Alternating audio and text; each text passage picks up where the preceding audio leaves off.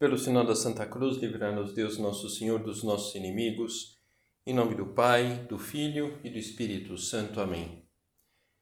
Meu Senhor e meu Deus, creio firmemente que estás aqui, que me vês, que me ouves.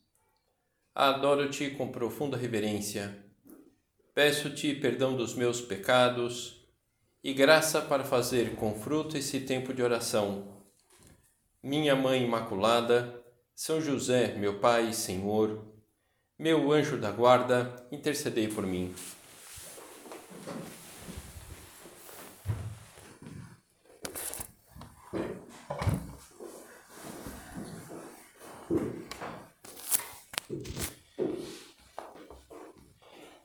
O Antônio, um rapaz jovem, um dia ele viu o seu avô em casa, muito quieto, pensativo, olhando lá para o infinito. Parecia que estava um pouco fora da realidade. Talvez tivesse pressentindo que seria o seu último dia de vida. O Antônio então se aproximou dele para cumprimentá-lo e aí, vô, bom dia. Estendeu a mão lá em silêncio, o avô para pedir para o neto sentar do seu lado. O Antônio sentou, não se atrevia a comentar nada. O avô também não falava nada. E aquele clima de mistério permaneceu durante alguns minutos e foi o avô quem rompeu o silêncio. Hoje é dia de inventário, meu neto. Inventário é, é fazer lá o levantamento dos pertences de uma pessoa que morre. E o, o Antônio se surpreendeu, puxa, como assim? Ele estava surpreso porque você só faz um inventário depois que a pessoa morre. E novamente o avô comentou: dia de fazer o um inventário das coisas perdidas. Sempre tive desejos de fazer muitas coisas, mas acabei não fazendo, por não ter a força de vontade suficiente para passar por cima da minha preguiça. Lembro-me daquela moça de quem gostava. Passei quatro anos sentindo isso, sem falar para ninguém, até que um dia ela foi para outra cidade, sem que eu soubesse. Também estive a ponto de estudar engenharia, mas não me atrevi. Lembro de tantos momentos em que causei mal aos outros por não ter falado o que pensava, não ter sido leal, por não ter tido a tua avó que não ter dito à tua avó que eu gostava dela. Quantas coisas não concluídas, quantos amores não declarados, quantas oportunidades perdidas. De repente, o avô ficou novamente em silêncio e novamente com aquele olhar no vazio e até com os olhos um pouco marejados, ele continuou falando para Antônio: Esse é o meu inventário de coisas perdidas a revisão da minha vida, isso já não serve mais para mim, mas para você sim. De repente, o rosto lá do velhinho mudou de, de feição, parecia que ele tinha revivido, e aí, com uma certa alegria no rosto, ele comentou para o neto: Sabe, Antônio, o que eu descobri dias atrás? Sabe qual é o pecado mais grave na vida de um homem? E o o Antônio lá foi pego de surpresa. E aí, bom, vô, pecado mais grave acho que é, é matar outros seres humanos, é, é odiar alguém, é desejar mal uma pessoa. E aí o, o avô olhou lá para o neto com muito carinho. Sabe, Antônio, dos piores pecados cometidos pelo ser humano, a preguiça é o pior deles. E perceber, além disso, o que foi perdido por causa dela sem poder recuperar a perda. Naquele mesmo dia, no começo da noite, o Antônio estava, mente, estava novamente com o avô em silêncio dessa vez ao lado do seu caixão depois de um ataque de coração fulminante. E o avô do Antônio deixou esse mundo. E na cabeça do Antônio ainda pairava aquela lição magistral do seu avô sobre os males da preguiça, que é o que nós vamos abordar hoje na nossa meditação. A preguiça é, que ela é perniciosa porque ela é uma distorção desse anseio de paz que todos nós carregamos dentro, esse desejo que a maior parte das pessoas tem de viver de forma harmoniosa. Naquele sermão da montanha, esse sermão, essa homilia mais famosa de Jesus, ele, ele chama de felizes, de bem-aventurados, aqueles que procuram a verdadeira paz. Então, esse, esse desejo de paz é uma, uma necessidade inata que vem de Deus, por isso a harmonia facilita a nossa sintonia com as realidades eternas. E a preguiça, ela distorce o nosso desejo divino de paz, porque por causa da preguiça, nós pensamos que a melhor maneira de alcançar essa paz é fechar os olhos para os problemas que nos cercam. Baixar a cabeça, evitar qualquer possível conflito, inclusive aqueles que envolvem a busca pela justiça, tanto para, para o nosso bem como para os outros. É, então, esse, é, né, esse desejo de, de paz que nós temos, esse anseio forte que nós, que nós temos, é, por causa da, da preguiça, nós podemos ter uma atitude como, enfim, não sei, nunca vi um avestruz, não sei se é isso, né? Mas é, né? o que se diz do avestruz, né? Que ele vê o, ele vê a, né? o perigo, ele enterra a cabeça no buraco. De fato, para ele o perigo terminou, mas é, terminou, mas não acabou. Então, às vezes a gente pode, com a nossa preguiça, fazer isso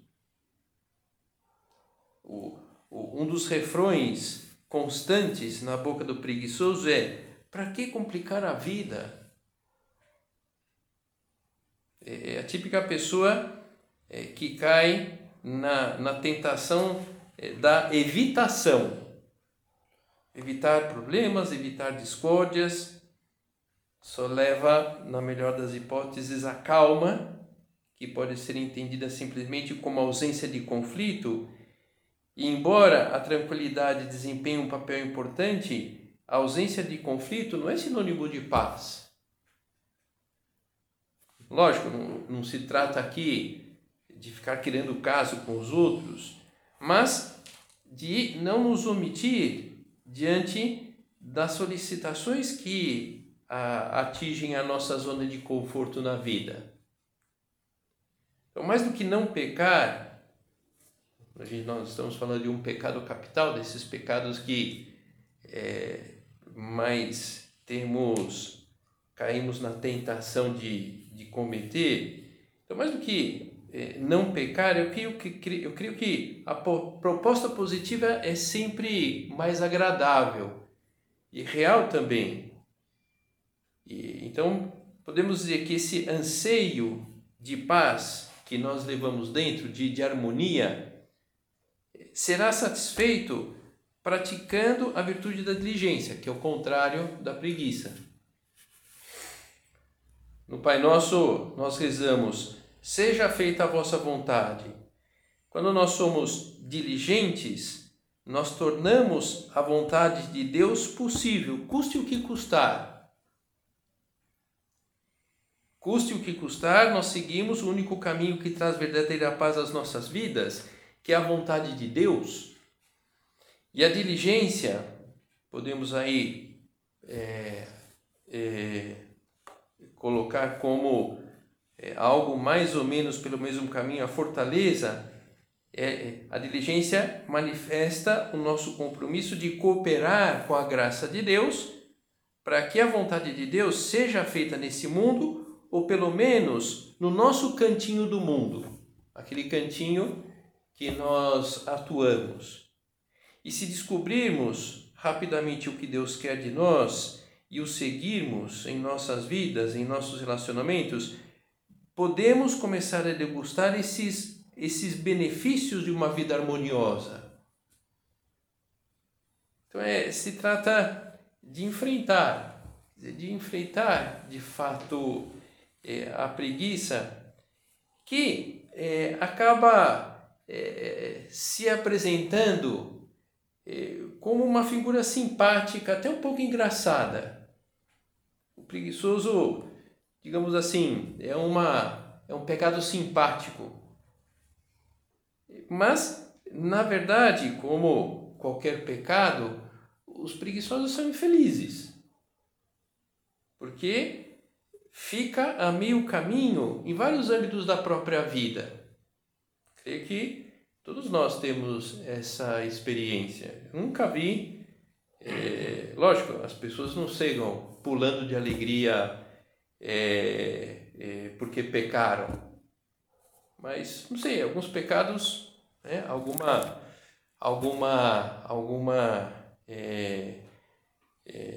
algum benefício lá, a pessoa enxerga Agora, é, a preguiça, quando a gente identifica uma atitude nossa como preguiça, é, né, a maioria das pessoas quer fugir desse, dessa, dessa cilada.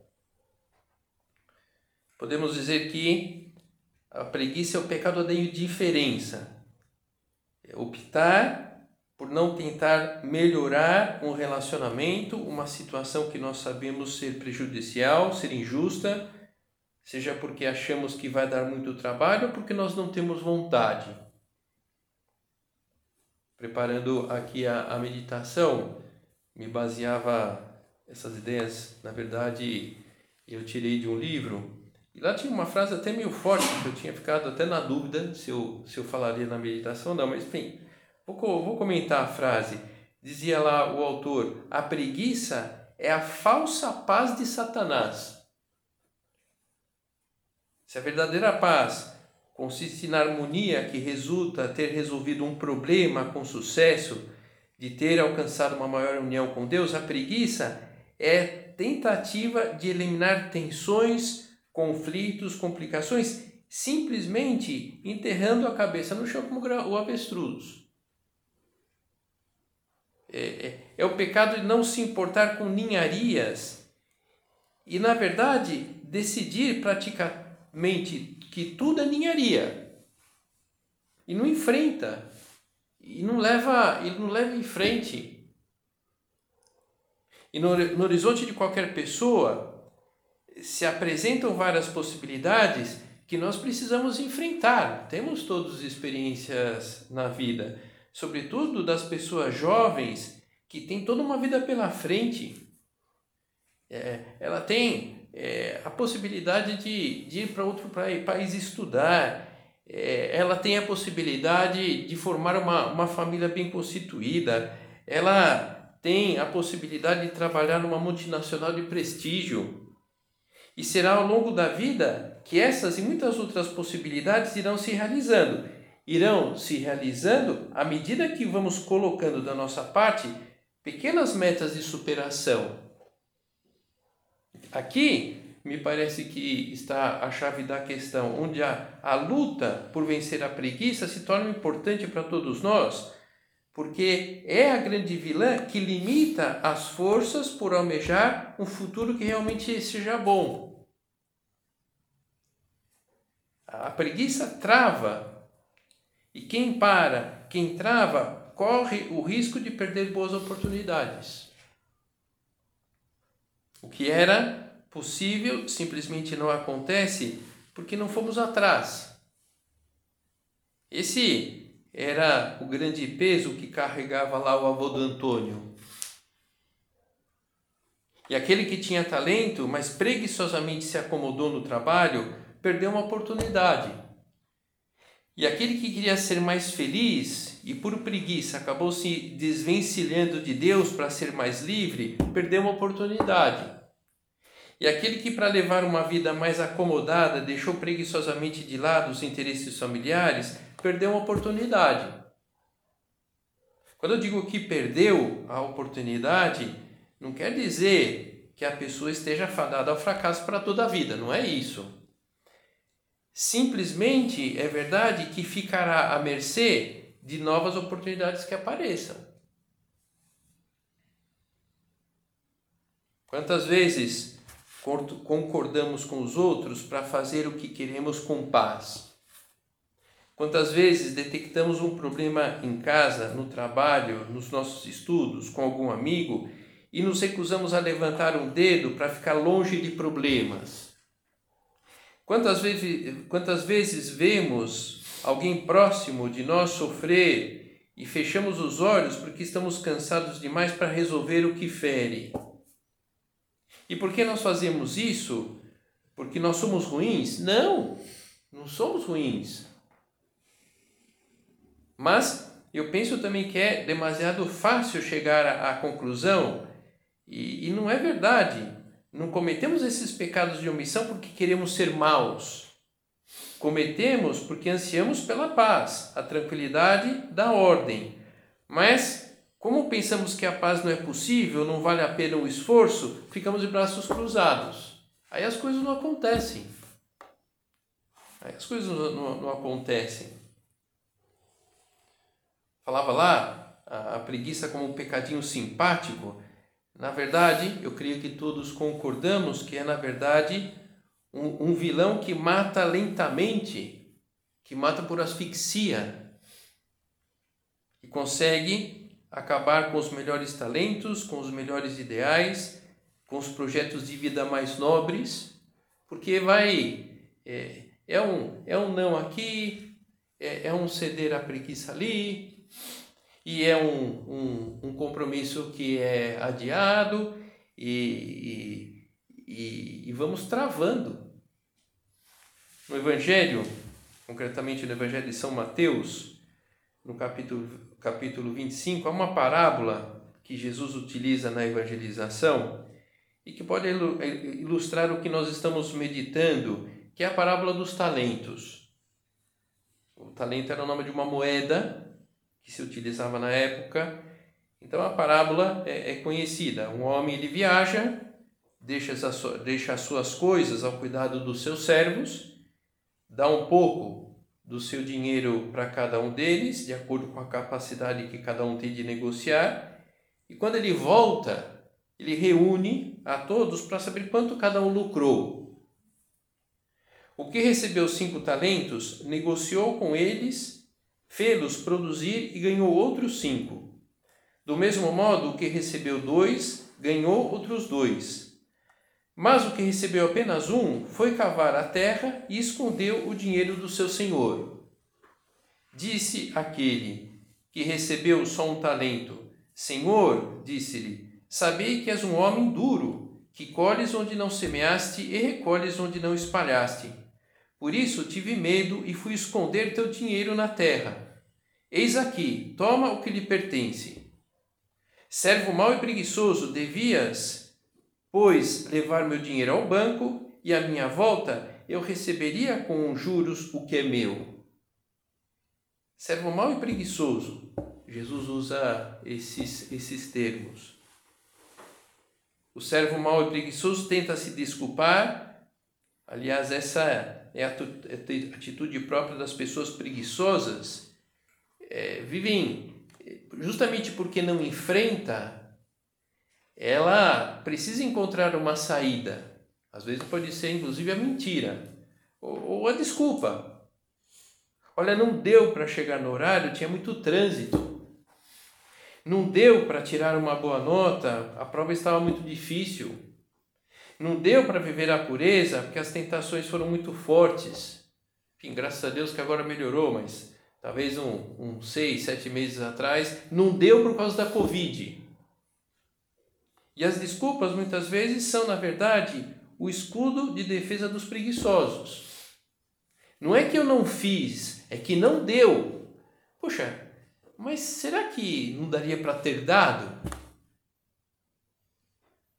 Quando nós vencemos a tentação de agir como se não pudéssemos fazer nada e, e agir com diligência, nós abrimos é, canais de graça por meio dos quais deixamos o Espírito de Deus trabalhar. Olha, não deu, mas, mas eu pedi ajuda a Deus para que desse. Então também é importante nesse aspecto da, da, da preguiça de lutar com Deus. A gente, alguns pecados, eles são assim um pouco básicos ou, digamos, vergonhosos. Então a gente pode ter vergonha de pedir ajuda a Deus. Puxa, como que eu vou envolver Deus nesse negócio? Não, vamos envolver, porque, sobretudo, se eu não estou conseguindo dar uma saída, um encaminhamento para, sobretudo nesse âmbito da, da preguiça, quando a gente literalmente trava e não consegue caminhar.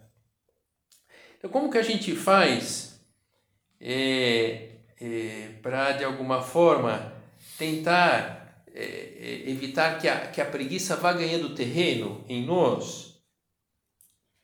Segundo os conselhos de, de Jesus no Evangelho, render os, os talentos, render as qualidades que Deus, nos, que Deus nos deu. Esse é um caminho. E nesse sentido, a diligência ocupa um posto importante. É, é, é a virtude que supera a preguiça e, ao mesmo tempo, nos ajuda a materializar o nosso desejo divino de paz. Mas não uma paz pela omissão, mas uma conquista da harmonia, porque a gente vai construindo a harmonia. É então quando lutamos por colocar os nossos talentos em ação para responder aos problemas que nós enfrentamos e nos manter no rumo quando as coisas não correm tão bem quanto havíamos previsto. E a diligência se eh, manifesta de diversos modos. Vamos eh, pensar em três vertentes da diligência eh, Vamos repassar rapidamente, até que, digamos assim, pode ser uma, uma sugestão de luta para a gente materializar, como crescer na diligência e de alguma forma ir pouco a pouco erradicando esses focos de preguiça na nossa vida. Como que podemos é, cultivar é, a diligência? Aproveitamento do tempo. Não é ocupar o tempo, Acho que a gente entende que a gente pode ocupar o tempo, mas não aproveitar o tempo. E como concretamente aproveitar o, o, o tempo? Hierarquia nas nossas tarefas é, e, e uma previsão da hierarquia com responsabilidade. Qual é a responsabilidade? É, bom, aquilo que me compete como aluno, aquilo que me compete como filho, aquilo que me compete como amigo, aquilo, aquilo que me compete como um homem temente a Deus, depois os próprios gostos, os próprios desejos, aproveitamento do tempo através de uma ordem mínima das nossas obrigações, as obrigações familiares, acadêmicas, religiosas, sociais, comprometer-se a assumir as coisas. Qual que não sei se você vai lembrar, mas qual é a última vez que você falou, deixa que eu faço? É, e se isso é assumir as coisas? Deixa que eu faço, deixa que eu levo, deixa que eu pego. Aproveitamento do tempo, começando por apagar os focos de incêndio relacionados com os nossos compromissos comprometer-se, assumir um horário básico para os diversos dias da semana. Poxa, mas eu, eu não quero quadricular a minha vida. Bom, então deixa a vida solta. E aí o que, que vai ocorrer? Esse desejo de paz, que de fato vamos conseguir através das omissões. E não vamos construir nada. Então, é, ter esse aproveitamento do tempo, olhar para essas prioridades, mais do que colocar a, colocar a vida sobre um trilho é, é, é colocar a, a, a vida é, sobre uma trilha. Qual que é a diferença? Quer dizer, num, um trem não, não anda fora do trilho. Então não é que tenha muita opção.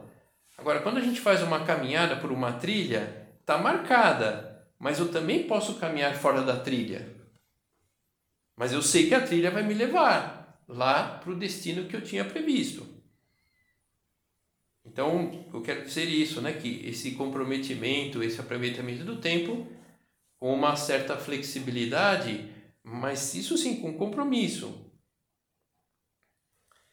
O preguiçoso não é quem se cansa, mas exatamente quem não quer se cansar. E por que uma pessoa não quer se cansar? Porque falta motivação. Por que aquele homem não rendeu o único talento que ele tinha? Mais do que pela dificuldade, pela falta de motivação. Uma pessoa motivada, ela constrói essa postura de superação pessoal à base de buscar metas altas para a sua própria vida. Não simplesmente por ser metas altas, nobres, elevadas, mas lógico, metas que valem a pena. Um homem consciente tem medo de não saber aproveitar bem a juventude. E é um bom medo, afinal de contas, é um momento espetacular da vida. Por isso, não é razoável viver esse período eh, circulando pelas redes sociais, consumindo tudo aquilo que simplesmente causa prazer, sem nenhum critério de eleição. Uma postura desse tipo eh, se transforma rapidamente em foco de tristeza, de, de preguiça. Então, como é, aproveitar a, a, é, essa juventude, construindo essa juventude.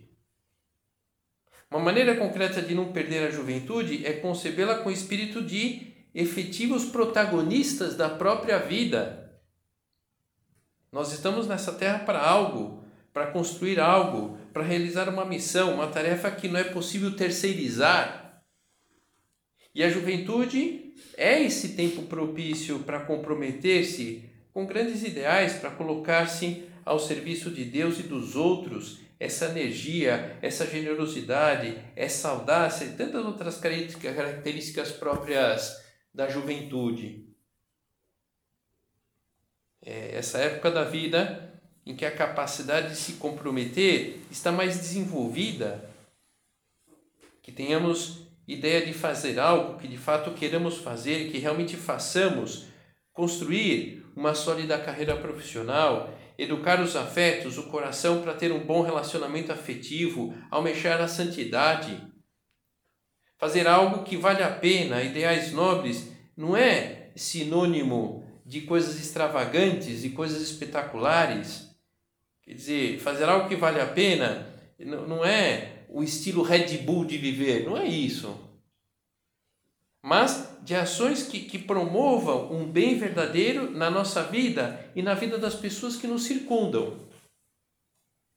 Ter um bom desempenho nos estudos para aprender melhor, uma forma depois de realizar melhor o próprio trabalho. Trabalhar bem, com intensidade, sentido de responsabilidade, uma forma de abrir espaço na vida profissional, conseguir uma maior realização, retorno financeiro, são desejos legítimos. Aprender a tratar os amigos, as amigas com respeito, com a atenção que merecem. Desenvolver uma vida espiritual que sirva de alimento para nós mesmos e para as pessoas à nossa volta. Uma dificuldade, a mentalidade materialista empequeneceu o horizonte das pessoas, isso é verdade. Sobretudo das pessoas jovens que acabaram imersas numa mediocridade, fechadas em si mesmas, egoístas. Não só os jovens, mas os jovens estão muito à mercê dessa, dessa mentalidade. Quando, até como algo próprio do ser humano, esse desejo de crescer, de melhorar, de superar-se. Algo que só nós podemos fazer por nós mesmos tudo bem, pedindo ajuda, mas nós temos que nos propor o protagonismo da própria vida.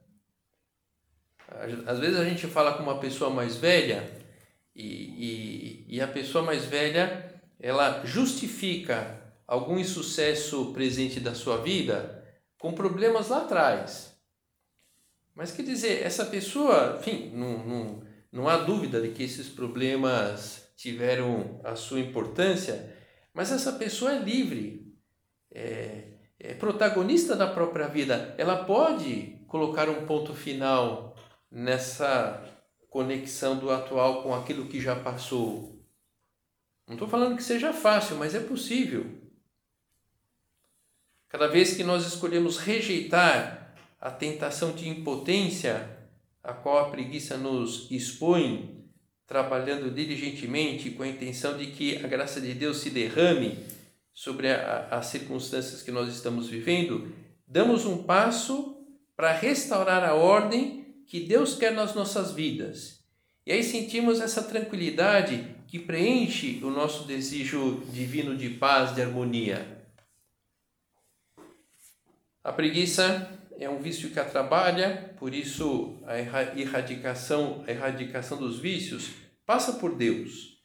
Daí a importância de contar com Deus nessa batalha.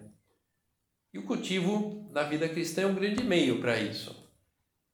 Aprender a conviver com Deus no dia a dia, relacionar-se com Deus através de práticas de piedade que nós estabelecemos estrategicamente ao longo do nosso dia algumas orações, algumas leituras que ajudem nesse sentido, outras práticas de piedade.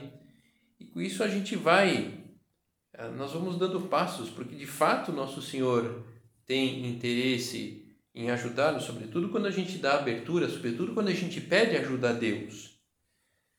Vamos terminar a nossa meditação pedindo ajuda a Nossa Senhora, uma pessoa que presenciou as inúmeras dificuldades de quem cai nas garras da preguiça, porque convivia com as pessoas, tinha as suas amigas que padeciam desse mal, e como não podia deixar de, deixar de ser, Nossa Senhora ajudou muita gente. Vamos pedir a ela ajuda para debelar os focos de preguiça que vamos encontrando ao longo do nosso dia e chegarmos a esse anseio de paz de harmonia que todos levamos dentro de nós.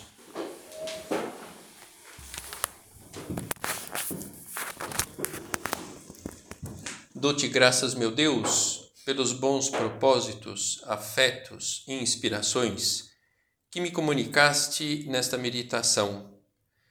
Peço-te ajuda para os pôr em prática. Minha Mãe Imaculada, São José, meu Pai, Senhor, meu anjo da guarda, intercedei por mim.